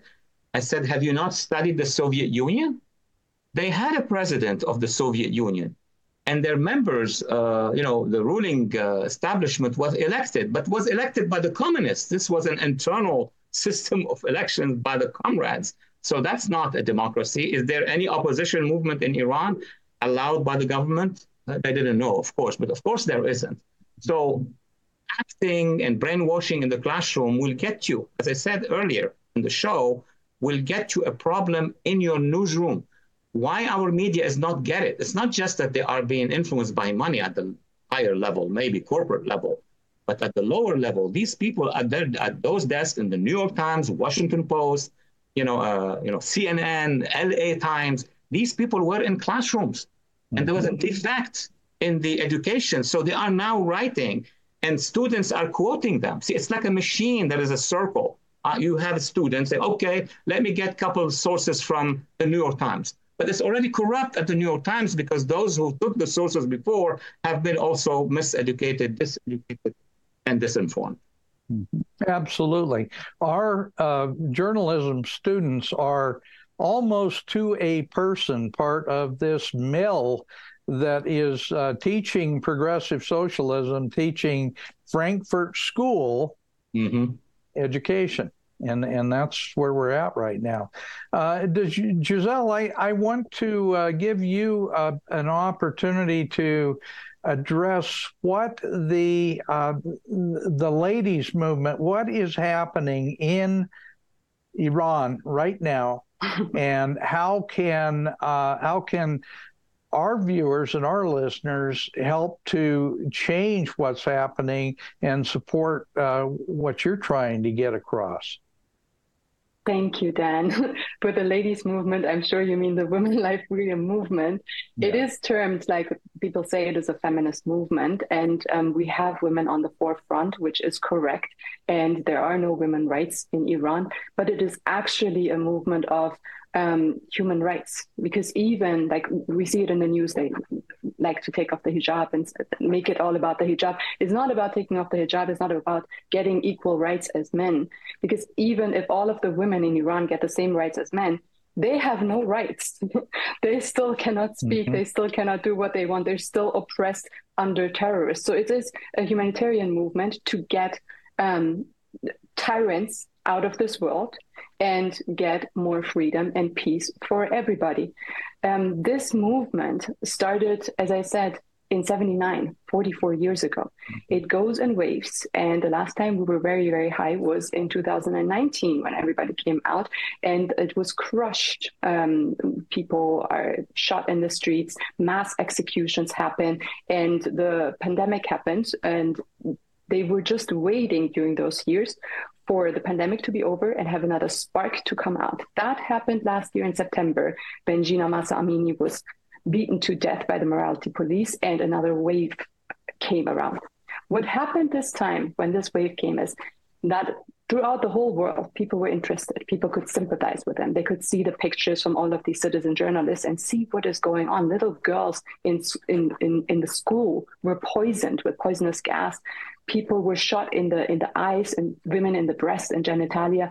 People were put to jail and executed without a trial, without anything it is just like when we're talking about genocide, this is a genocide going on over there that nobody wants to talk about. Why did it quiet down? Is because all of the reasons that Walid just said. Our um, infiltrated governments decided to, to side with the oppressors once again. And if I may add, because we see it a lot, we see the infiltration on, on the left, we see it in our Democrats. This infiltration has been going on for 44 years. So it is not just the left side, even the right side, even the people who get it have failed on one point. They didn't talk to the Iranians they didn't talk to the diaspora. If you're from, I don't know, Great Britain and you move to the US and Great Britain takes is taken over by the jihadists, you will talk to the diaspora, the British people, and you will talk to the people of Great Britain to know how to take them out. So this strategy of talking to the diaspora, and we are huge over here, this has been missing, and we need to introduce that. What we're doing is either we're on the side of the regime, or we're thinking we know what to do. We don't know what to do. We have to start this dialogue, and um, we have to give the people of Iran a voice and support them. Every single activist like me who is coming out is attacked by the regime not just on social media. It's not just when I make a post and expose what Hamas is doing, what the Islamic regime is doing, that I get all of these regime bots and people posting stuff uh, underneath it to discredit me. I cannot even move physically. Like when I'm going to Europe to advocate over there for my dad, I have to have a security team of six people around me 24 7 because of the risk of being kidnapped, executed, taken out, or something like that. This is how risky it is for us to speak, to be on your show. what am I saying? You know? Mm-hmm. So helping us get a voice, helping us to be on, on stages, helping us to spread the truth that is going on in Iran is a major step forward. This is exactly the reason why the regime turns down the internet, why the regime is hunting down people like my dad. This is what will destroy them. When we bring out the truth and everybody can see the truth, they will join us because and that's that's my last point that I want to add. There are people who don't get it, who don't who don't see the picture, as as Wally just explained, but they care. They think they care mm-hmm. about genocide. They care about hostages. They care about that. But if they would really care, and we would give these the right people a stage, they would be speaking about the genocide that is going on in Sudan. They would be mm-hmm. speaking about the genocide in Armenia. They would be speaking about uh, what the Taliban is doing to the women in, in, in Afghanistan. They would be speaking about the hundreds and thousands killed by these jihadists in Syria, in Iraq, in mm-hmm. Iran. They don't get these news because people like me and people like activists from these countries are not on the news telling right. them about it. So we can get those people who care about that on our side to fight the right fight. And, and how exactly, um, um, Giselle, how exactly can uh, people do something that's uh, supportive and do it in a way that makes sense? Is it a matter of going to Congress? Is it a matter of talking to individual groups or people? Uh, maybe enlighten the listeners on how they can actually help support uh, the movement that's going on now in Iran multiple different steps. And of course, the best thing would be for all of our administrations, for all of our people in Congress to talk to the opposition. Like we have um, here in America, we have the uh, Crown Prince who is here and available and would like to talk. And we have all over the world these activists. They are lawyers, they are uh, political experts, they write briefings, they have policies. We have policies that we bring to Congress and want to explain it. So definitely talking to the diaspora is the very, very, very first step. But you can even go further back and um, bring these issues into media, into mainstream media, and that would give us a big outlet. Even if if you don't have connections to the media, social media is huge. As I said, I didn't start off talking to somebody like you on a podcast. I started off with zero followers three and a half years ago when my dad was kidnapped. On the same day, I opened my Twitter account with no followers and was just screaming on there. So these um, following people, following activists that are speaking the truth, that can educate you and that are under attack, believe me, liking their stuff, sharing their stuff is a bigger thorn in the eyes of the regime than any other thing that you can do because people like us get tired. We can't do this fight alone anymore. So when you amplify our voices, when you are on our side, we know, okay, it's worth it. we we see the light at the end of the tunnel people who are coming right now from inside of Iran. We have so many who were able to flee. They have like one eye shot out or metal shrapnel in their arms. They should be celebrities. They should be touring around America and Europe right now and hear their stories. We barely can get them on a stage in a rally where, where, people care. This is outrageous. These are the real, real heroes.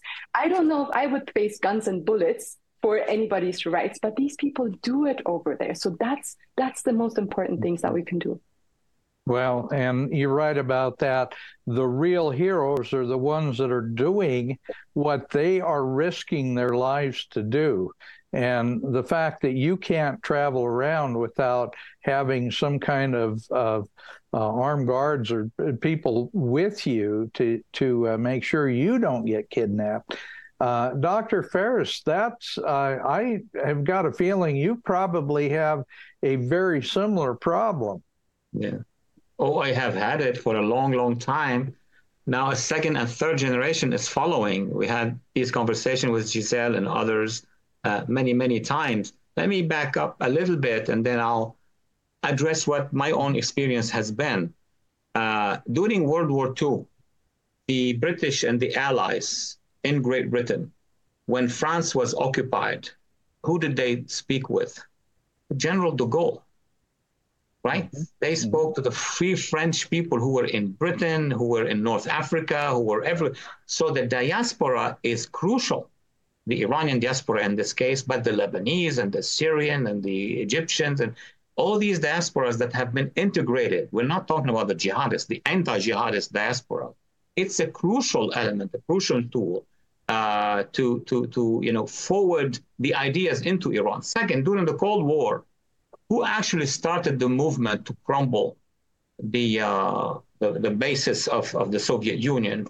People like Václav Havel mm-hmm. in, in Czechoslovakia mm-hmm. or Lech Walesa the solidarity movement. You recall that. I mean, you and I can can remember this. So those those movements inside the uh, the Soviet bloc were the ones that started what led to perestroika by Gorbachev and the collapse of everything else. So let's not let's not forget that inside the Middle East, if I look at Iran, millions of young Iranians and women, courageous women, are the ones we need to talk to. But also in Lebanon, the Cedars Revolution, the youth who kicked the Assad forces out and are facing now Hezbollah and same thing. The Kurds, the Kurds are completely isolated by the Iranian militia. So we have a lot of allies. Israel has a luck. It's an independent state. It came from the Holocaust and was able to establish an independent state. But there are a lot of other nations in the Middle East who would be our our allies. Now, coming to the security. First of all, I lived the entire war of Lebanon, 15 years. Mm-hmm. I don't know why am I still alive because I have been targeted, not just going through the bombs and the car bombs, but I was targeted on shortlists. I was like her father, you know, I had a publication and I wrote articles, and that's why those who were on the other side did not like me. I was not a fighter, but I was a fighter in the war of ideas. So I had to leave the country. I had to leave everything. I was a successful lawyer. I had, you know, everything. I didn't come here as an economic uh, migrant. I came here for freedom in America three decades ago. And behind me, more and more people, like her father and others, you know, migrated to the West. These are the people we need to value. But even in the West, even in the West, I am saying, including the United States, the danger is going after us right now. They mm-hmm. have been so encouraged by the Iran deal. They have been so encouraged by the way our elite has been working with the Muslim Brotherhood that many times over the past 15 years I have been severely smeared. And, you know, smear is the beginning of a movement that would lead to violence at the end of the day. I have been smeared by publications like Mother Jones, even the New York Times. They lie, they publish uh, all these hit pieces. I know my, my skin is thick at this point in time, but uh, we are also risking a lot. And I'm a public figure. Unlike her, I don't have uh, full security. I have partial security, but it's it's really a problem. So when we engage in opening the eyes of Americans, is the worst to the enemy. Why do they dislike us? Because we speak. If we don't speak, nobody comes towards us. But because we speak up, and the battle is over the brain, the mind, the opinion of the American public, we can influence the American public, and that's what is very dangerous for them. Well, I can certainly understand that. Um, Dr. Phares, I, I want to address something that's really, to me, quite important. And incidentally, uh, Thumper, uh, would you please uh, put up uh, photos of uh, Dr. Phares's books? Because I'm telling you, I, am going to uh, write you a very big check, check and ask you to send me a number of your books. and um, I'm I would like to have a personalization. And I'd I'd love I'd love to put those photos up, but I was not able to open any images of books. Uh, oh, you weren't. I put in the chat there. if there is a link to where the books can be purchased, uh, if somebody has a link to that, okay, I'll, I'll get that. Go to go screen, to but, uh, uh Amazon. Amazon.com has them. Yeah. Yeah. In and, fact, and, that's where I got the picture. Get all the books. Okay. Uh, uh, Doctor, do you have a link to the, uh, the, Amazon where your books are listed there? Uh, I don't know if, if you can. can you can uh, just post it in the in the uh, chat room in the Zoom. Oh, the chat room. Okay. Yeah, put it. Yeah. Post it in the we, chat room there in the Zoom, and I'll grab it from there. Okay, and uh, Thumper actually. If you look at my announcement that I sent out, three of the books are on there. Yes. All you have to do is click on them, and I, I tried, Dan. They're not. They're not opening up for me. Oh, really? Oh. Oh. Yeah. Well, uh, we I got some have, of them to open up, but others wouldn't. But there weren't any book ones that opened up. We must have friends, uh, even uh, even monitoring this uh, this podcast. It's very possible. I, I, I just, tried like three different ways to get those files to open up. They wouldn't open up, and a couple of them came through black. Can, can you see now uh, the book, the yes. first book? Now yes, you can I see it. Okay, so all I'm Thank doing you. is to, uh, yeah, to, to get it from the actual email and put it here. This is Future Jihad. This is basically the most important book, even more than the one I have recently published. The one I recently published about Iran, I'll put the cover now. But that book really is the foundation to understand the jihadi threat, both Iranian Khomeinists and Al Qaeda and Muslim Brotherhood. It explains their strategy. So that's why I would strongly recommend that you will get this book. And I'll be more than happy to sign it. There are two versions, soft cover and uh, and hardcover as well. So that would be uh, one. The other one is Iran, an imperialist republic, and uh, that one. Here we go. I'm gonna just. Oops, I don't know what happened here. I'm gonna just copy it and put it in the box. Here we go. That one explains the strategy of the regime, strategy of the. Can you see it now? Yes. Well, it's it's showing up here. So it's showing up. So yeah. that that one is the most updated. It covers uh, two things. It covers the history of the Iran regime strategies. Everything I've covered and Giselle has covered, but it also talks about the influence of the Iran regime within our own country, within our own institutions. There is a section on every part of that influence. Should it be in academia, or it could be in media, or it could be even in the bureaucracy and the administrations. So I would recommend those three books. The one, the first one, the foundation is Future Jihad. The second one is Iran, a, uh, a imperialist republic. Third one, for those who are interested in domestic politics, which I published in 2020, uh, it's more so for the American public, the choice. And the choice is that in elections in general, uh, we need to have citizens understanding the difference in foreign policies and in national security and vote accordingly. So I don't deal with the vote, but I urge citizens, if they are interested, let's say, in fighting terrorism, they cannot vote for uh, politicians or for parties that are interested in partnering with the with the uh, with these jihadists. That, that's very simple. So that's a guide as to how to understand uh, foreign policy. And sometimes it goes again, you know, within the two parties. It's not like only one party makes mistakes and the other doesn't. I think, as uh, as Dan has said, the influence of the radicals has been on both sides of the aisle, unfortunately. Mm-hmm. My recommendations would be those three books at this point in time. Uh, and I am omnipresent on social media. Uh, just if you know how to spell my name, Walid Phares, here, here it was on the screen, at Walid Phares on, fa- uh, on Facebook, the old Facebook, on, uh, on, on Twitter, on Instagram, uh, readers and viewers can see me. Well, uh, Walid, that's interesting because those are the three books that I put in the announcement that I sent out. Uh, and and they look to me like to, the, to be the uh, the titles that were the most uh, probably the most germane to the discussion right now. They're, they're subjects, they're ideas that need to be explored. And um, I want you to please explain to our viewers and our listeners the uh, what the Trump administration was trying to do with intelligent statesmanship and uh, not succumbing to these radical movements and how really his administration was uh, and I'm sorry to say this, but was defeated by all the holdovers from the Obama administration that influenced and checked any of his positive policies by uh, their influence on members of Congress and also by outright sabotage in his administration.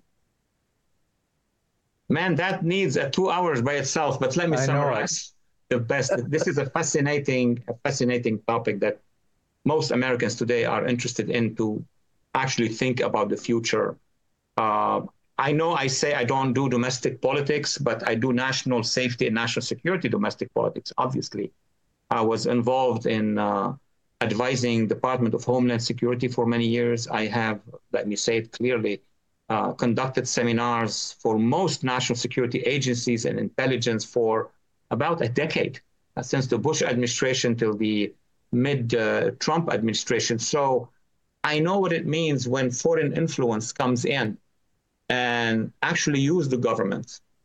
You have been talking about it in terms of elections, talking about it in terms of our, excuse me, other influences, but this is real. It happened by hiring, for example, advisors, not just the ones mentioned by Giselle, the high profile Iran regime uh, sympathetic advisors, but translators. I used to be, you know, attending big conferences at large, important gatherings at CENTCOM, that's the command for the Middle East in down in Tampa, or uh, at the National Defense University, the intelligence uh, agencies. I have not written about it and published, but that's coming in my memoirs. I have very, very explosive memoirs coming in, in a, in a period of time where I saw how that infiltration occurred in within our within our defense and intelligence and national security and foreign policy by placing individuals who come under the cover of translators, of regional experts, and you look at the roots of where they're coming from. It's academia or it's the influence of the lobby. So when you play, once you place them in these positions, and then decision makers wants to make a decision, right? So they go to the closer. Even the, the high ranking commanders who are dealing with conflicts abroad, they first look into the circle uh, around them about who can in, who can explain to me, they would say, the real meaning of this position by the Islamic Republic of Iran. It's not about data. They have all the data. Let's say the Iranians have moved the Uh, revolutionary Guard here, they moved money here. What does that mean? You could defeat the raw intelligence collection by having an opinion saying, well, according to how I understand the brain and mind of the Islamic Republic of Iran, and there is no data for this, just whatever you are saying as an expert, you could derail a policy. You could derail an entire policy. And that's to answer your question, we had for eight years and the, under the Obama administration, the influenced by many, many radicals, and that influence went into the bureaucracy. So comes the Trump administration. Let's be honest, I've been part of that first campaign, and I've been named as the first foreign policy advisor. You know, it's, in, it's during the Washington Post uh, statement that Trump has done. And the problem is that within the Republican Party, and I can testify to this, there was no immediate support. I mean, the bureaucracy of the Demo- of the Republican Party did not immediately support the recruitment mm-hmm. for a Trump administration. So for the first six months, the Trump administration didn't have all the resources it needs. You know what they were doing? The lobbies, they were fighting individuals who knew what's going on in foreign policy and blocking them from from accessing to the to the to the administration. I, I am an example, a living example. I could have been and should have been at least a, uh, a high-ranking official in the National Security Council. I mean, I was the first foreign policy advisor. How come how come I was not actually brought in? It's because of the pressure. And I'm not the only one. There were many, many people who went into the same direction and uh, were blocked from helping Trump. So when when the Trump team came in, not everybody who was supposed to help him helped him or was allowed to help him. That's the bottom line of what's happened. And therefore, you saw this uprising, this insurgency. The real insurgency was a bureaucratic insurgency against him to block him. From what? from actually achieving the Arab coalition, from actually withdrawing from the Iran deal, from actually forming this amazing movement, which is the Abraham Accord. I worked on all these projects during the campaign. I saw the, the genesis of it. So I would say the next administration needs to have its own people well prepared, the teams well prepared, and not fall again into another insurgency, a bureaucratic insurgency. Well, as a matter of fact, I think Trump has admitted that he made a serious mistake by retaining a lot of the uh, holdovers from the Obama administration And in fact, I know that he recognizes the insurgents within the Republican Party, the anti Trumpers, that uh, did almost as much damage to his administration as the, uh, the liberal Democrats did. Um, you know, I think of people like John McCain. I think of people that, uh, you know, outspoken anti Trumpers. And uh, it, it cost him a great deal, didn't it? it? It did cost him a lot. I was, you know, in the inner, inner circle, and I, I saw this whole thing happening. From what I can say, I would say that if you compare Trump campaign started in about really the, you know, the fall, the end of the fall of 2015. Mm-hmm. Go back with me. What happened during that fall on foreign policy grounds? Out of nowhere, we the, the Iran deal was signed in the summer of 2015. Mm-hmm. And then you have Trump and Cruz, both of them, going to the Hill and then calling for a rally against the Iran deal. That was October or November. I remember vividly. I, I met him and spoke with him in December of 2015 he had made a decision that if he is elected, he is going to withdraw the United States from the Iran deal. Now, let's have a pause. What does that mean? It means that, remember, all these billions going to Iran's regime, and part of them is coming back. So, a lot of interest in Washington and in the United States. If Trump wins, he's going to get rid of the Iran deal, and that money will stop. You said it at the beginning of the show. It is about money. It is about buying influence. So, in my view, the minute Trump said, I am going to withdraw from the Iran deal, at first, if you look at the first months before he became the nominee, they were not taking him seriously, right? They were laughing at him and etc. But they took him seriously when his numbers were growing. And once he said, I am going to withdraw from the Iran deal, I'm going to destroy the Muslim Brotherhood, I'm going to do all of this, which meant and translated for both within the Republican Party and within the Democratic Party, the lobbies that were profiting from the money of the Iran deal, they made a decision. This guy should not be elected. And if elected, this guy should not be managing and ruling. That's the bottom line. Mm-hmm. Mm-hmm. I think that's a very, very fair assumption. And incidentally, I uh, I, I, want to let you know that I was one of the uh, delegates from the state of Montana that we actually uh, nominated Trump uh, as president in Chicago, in uh, Cleveland, in, Cleveland. in 2016. So. Yeah. Um, we, we, I, I'm very familiar with what you're talking about. Um, let's talk about some of his really breakthrough ideas, and certainly um, the Abraham Accords. Yes. Uh, some of his ideas on how to deal with issues in the Middle East didn't really involve the kind of military expansionism. It, it, it was about using statesmanship and intelligent uh, policies that took the money away from the people who were trying to do the bad things.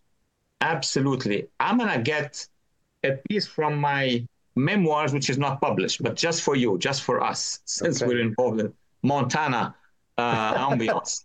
I love Montana. In fact, what has, has happened really is that, and I can, you know, I can refer to a meeting I had with him in December of 2015. He called on me. He needed foreign policy advisors. Now it's part of history and he asked me to come and give him briefings. That was his first one, actually his first one. Mm-hmm. And then he asked me about what do you think we should do in the Middle East? As simple as that. He knew the king of Jordan personally, because through business and other, and he knew Mr. Netanyahu. That's what he knew. And then he asked me about the rest. He asked me about Egypt, Sisi of Egypt, and I have been involved in 2013, so three years before, in supporting an Egyptian revolution against the Muslim Brotherhood. I was all over the place in Washington trying to convince everybody, trying to convince Senator McCain. Unfortunately, he was with the Muslim Brotherhood, which is insane to me. And I said, Your positions on Iran are good, but on Egypt, they're not that good. Anyway, so I explained to him my view on how we should basically partner Oh, who's that? Who the heck is that? Thumper found the right picture. Somebody finally showed my credentials, Montanan credentials. Thank you. There's probably another one. Um, so I, I, I suggested to the president then that he should gather a number of leaders who see eye to eye like him with regard peace. So he asked me to put principles and those principles, I am now, you know, finally unveiling this. Those principles became the foundations for the Abraham Accord. And the Abraham Accord is by pulling together the forces of the region. He told me those Arabs have insane amount of money, which is true. And then Israel has a military power that is well known. And then there are civil societies in the region who would want to work together. I mentioned to him, by the way, that's I'm saying for the first time, and Giselle, this is for you. I mentioned to him on when it came to Iran, I said, all you have to do is cancel this Iran deal and then start addressing the Iranian people. Start addressing the Iranian people instead of sending money to the regime. It's, it's insane to send money to the regime. You send one tenth. You send if you send 15 or 10 billion dollars instead of the 150 billion that you're sending to the ayatollahs who are using it against us at the end of the day you will get a change you are not committing forces on the ground. You're not committing dollars because that money is the Iranian people's money, not the Iran regime money. So here you go, Giselle. I have already in 2015 worked with the, uh, with the with the 45th president that he should have a different policy on Iran, and he was completely convinced that this should happen. Unfortunately, the uprising against him, without going into the detail, cut short the programs he had uh, for the second the second ticket, which would have actually saw number one Saudi and the Israelis signing, which would have which would have witnessed, in my view, a successful revolution by the Iranian people that would have changed everything in Iran. Evidenced during the fall of 2019. During the fall of 2019, there were large demonstrations. I mean, the Iranians were waiting and the Trump administration was busy with responding to all these charges of the Russian affair what have you. All of this was calculated. So they rose. Unfortunately, he was under he was under siege by all these domestic forces, which in fact were working with the Iranian uh, lobby. That's amazing. Giselle, uh, you've been so good to uh, hang in there the entire program, and I see that you are standing. So uh, that that's got to be uh, uh, a two-hour program is a is a long time to be standing. I want to give you a chance to uh, talk about how the American people and people around the world, we actually have a uh, an interesting worldwide uh, audience that uh, does I hear from all over the world, but how they can really talk uh, to diaspora and uh, how they can actually make a difference in uh, contacting people who do make a difference. Yes, uh, thank you for that. And I'm actually not standing, I'm on a bouncy ball. That's why I'm going back and forth. Oh, okay. But... Well, it looked like you were standing, and I, uh, I thought, Lord, she's, she's got to be tough. I couldn't do that. Thank you, though.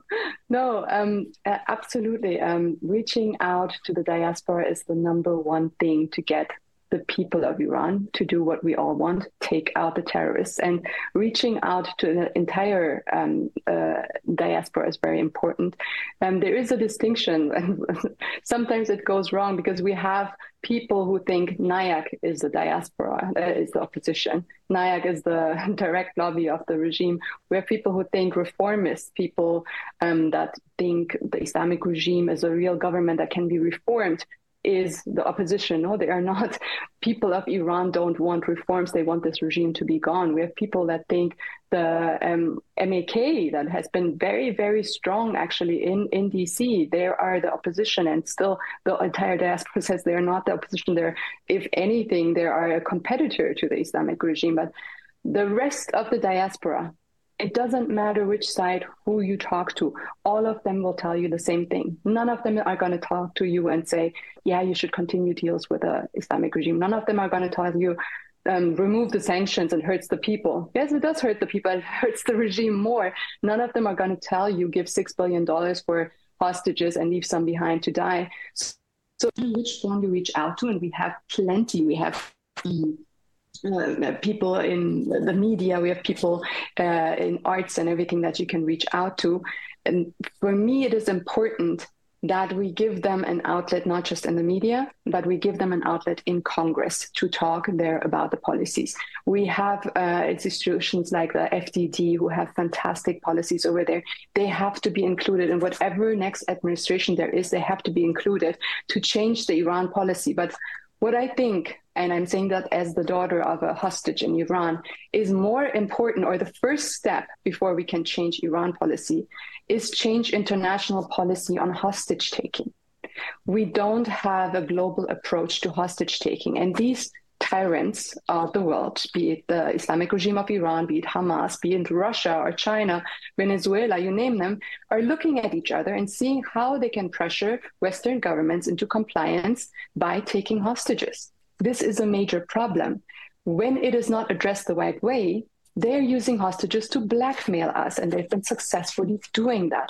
What we need as a number one step is a global task force that takes all of the hostages of the Western countries into one pot. So for the Islamic regime, it wouldn't matter if they take a German hostage or an American hostage. They will get sanctions, pressure, whatever it is, from all of these countries, from the European countries, from Canada, from Australia, from the US. All of them will systematically increase the sanctions, increase the pressure, withdraw from Iran, stop uh, the money influx, kick out their people out of the embassy, you, you, you name it. It has to be systematic pressure to stop this because the regime 44 years ago started off with hostage taking for a reason. Remember, they took the entire US uh, embassy hostage. It worked. That's why Hamas took 250 uh, hostages. It works. It puts a pressure on our governments that care about individuals. We should, right? If your dad or your daughter or somebody is held hostage by terrorists, you want them to do everything. But there has to be a systematic way to get them out with pressure and give them consequences of what they're doing instead of rewarding them. So, mm. my argument is go there first, the hostage um, policy first, and then we can continue that. Okay, great. All right, uh, Dr. Phares, I uh, I want to uh, give you a chance to uh, talk about the importance of the Abraham Accord and how that policy uh, would have completely changed the complexion of what's going on and why it's important. And I'm doing a little plug here for uh, a good conservative to get be the next president of the United States. We know we've got stolen elections. We know there's a lot of uh, things going on in our country that are very, very bad. But every American ought to be voting with their with their vote and with their checkbook. That that's how our system works. Uh, mm-hmm. And the Abraham Accords elements existed always, meaning in the Middle East, you had, of course, Israel, and Israel always sought peace. Uh, they have actually let go of the Sinai, remember, in 1977, and uh, the late President uh, Sadat accepted the deal, and there was peace. They have done so with Jordan. They tried to do so even with Yasser Arafat with the PLO and the Oslo agreements. It did not work, but Israel always wanted peace because that's the next logical step in their uh, in their historical times.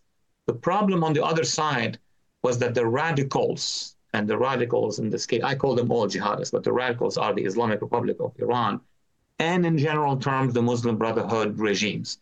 Taliban, Morsi, uh, you know, when Nahda was in power in in uh, in Tunisia, so on and so forth. So, what has happened over a decade is that these nations, before the United States, understood because of the comparison with how life is here. So it's really like 48,000 graduates from Saudi Arabia went back to Saudi Arabia after having living the American life. Say 10% of them are jihadists, possible, right? So then 90% of them were the ones who actually helped this great reformer, Mohammed bin Salman, who has been able to break down the rule of the Wahhabis. I wrote a whole book about the Wahhabis. And when I met the ministers of Salman here in, in New York in 2016 and 17, they told me, We know you wrote about the Wahhabis who attacked Saudi Arabia, but it's a new one emerging now. Can you help us? I'm just revealing something new. Can you help us communicate with the Trump administration? Can you tell us if the Trump administration is willing to sponsor? So don't be surprised. But the actual call from, came from the Middle East. But thankfully, there was an administration that said, okay, I'm ready to sponsor. I had long meetings with the leaders of the UAE, and they are visionaries. And there is a long story. I know we, we only have a few minutes, but the leaders of the UAE have actually told me the story for why they came to the Abraham Accord, of course, with the Israelis and the United States. It looks like their ancestor was born and raised, grand grandfather, in a hospital in the middle of the desert between the UAE and Oman, which was managed by Baptists, by missionaries. And that whole debate and discussion, they did not officially change religion, obviously not, mm-hmm. but there was a different perception versus the Wahhabis who were ruling with the Muslim Brotherhood in Arabia and in Egypt. So there is a deep, deep movement in the Arab world for reform. And there is also a deep movement in the whole region for economic success. Trump understood that. Trump is the man of the economic financial success. success. So he told me when I came for the first briefing, show me. I started to talk about principles. He said, no, no, principles. Show me on a map. So I displayed a map, and then he understood where he's going to place his decisions. And I realized why. Why this man use maps? Because he's a real state strategist. He understands the balance of power and who's who and what. So the, the, the Abraham Accord, Accords were about to open a new era in the Middle East, not just peace. It's really collaboration. It's really what happened between the UAE, Dubai, and Israel. And when the Gaza matter will finish, I think the Abraham Accord will come back, will rise, will succeed, and there will be a real peace. Post jihadi peace will reign in the Middle East. Well, as a matter of fact, I think that what you're talking about is exactly what we want to see all over the world, and that is the peace loving, normal people of the world yeah. who are not radicals, who do, do not have this, uh, share this radical ideology either way anyway. We just want to live in peace. We want to be able to raise our families. We we want to be able to uh, share wonderful times with our grandchildren, with our children. Uh, Giselle, this is your situation. You just want to be reunited with your father. It's time for the adults to take over the system. And it's time for the adults to throw the bums out that want to radicalize and want to destroy everything that makes this country great. Please. Absolutely. Absolutely. mm-hmm. uh, let me add one thing about Iran is that this movement, this youth and women movement in Iran, if they are successful, and Giselle is asking us, asking America, talk to us, because we are the future you'll be talking to the future. Why do you send money to the people who are looking at the past, medieval? And if they change, if Iran change, Iran will be one of the best successful partner in the Abraham Accord, even more than all other Arabs. And then imagine yeah. kind of Middle East you're going to get. Do you agree, Giselle? Yes, I was just going to say, if we have a second, um, we're not just the future, we're also the past. Uh, Iran, the Persian yes, Empire, I was just going to say for a second, 6,000 um, years or more. We are Cyrus the Great invented the human rights, so we've been there at a time mm-hmm. where we had everything. We had an empire. We, had, we were the world power. We had freedom. We set people free, and then we witnessed how it was destroyed through extremists, through the Marxists, through that movement that took us over, and how the left underestimated that. Nobody thought this would happen, and turned this empire, what we had, this freedom, into this hell that we just had. So everything that you're doing right now, that we're seeing in America right now, happened so long ago in inside of Iran. So we are screaming so loud because we saw it and felt it, and are telling you this is what's happening. Mm-hmm. Absolutely. Well, um, I, I, need to remind our viewers that uh, chess and algebra and so many wonderful inventions and so many wonderful things originated in Iran. So, but I Uh, have to I have to defend the colors of Phoenicia, my ancestors who at least at least gave the alphabet. so between Iran that gave 90% and the Phoenicians 20%. That's wonderful. Well, uh, please, thank you again for being our guest. Uh, we've got to move on to the next program, but I want to thank you again. And please, uh, may I contact you uh, off the air to establish and maybe uh, set some other venues that we can do? Absolutely. Thank you so much. Thank you. All right. Well, thank you so much. I want to uh, thank our viewers for joining us. Join us again on Tuesday morning for Connecting the Dots, and join us again next Sunday for Connecting the Dots.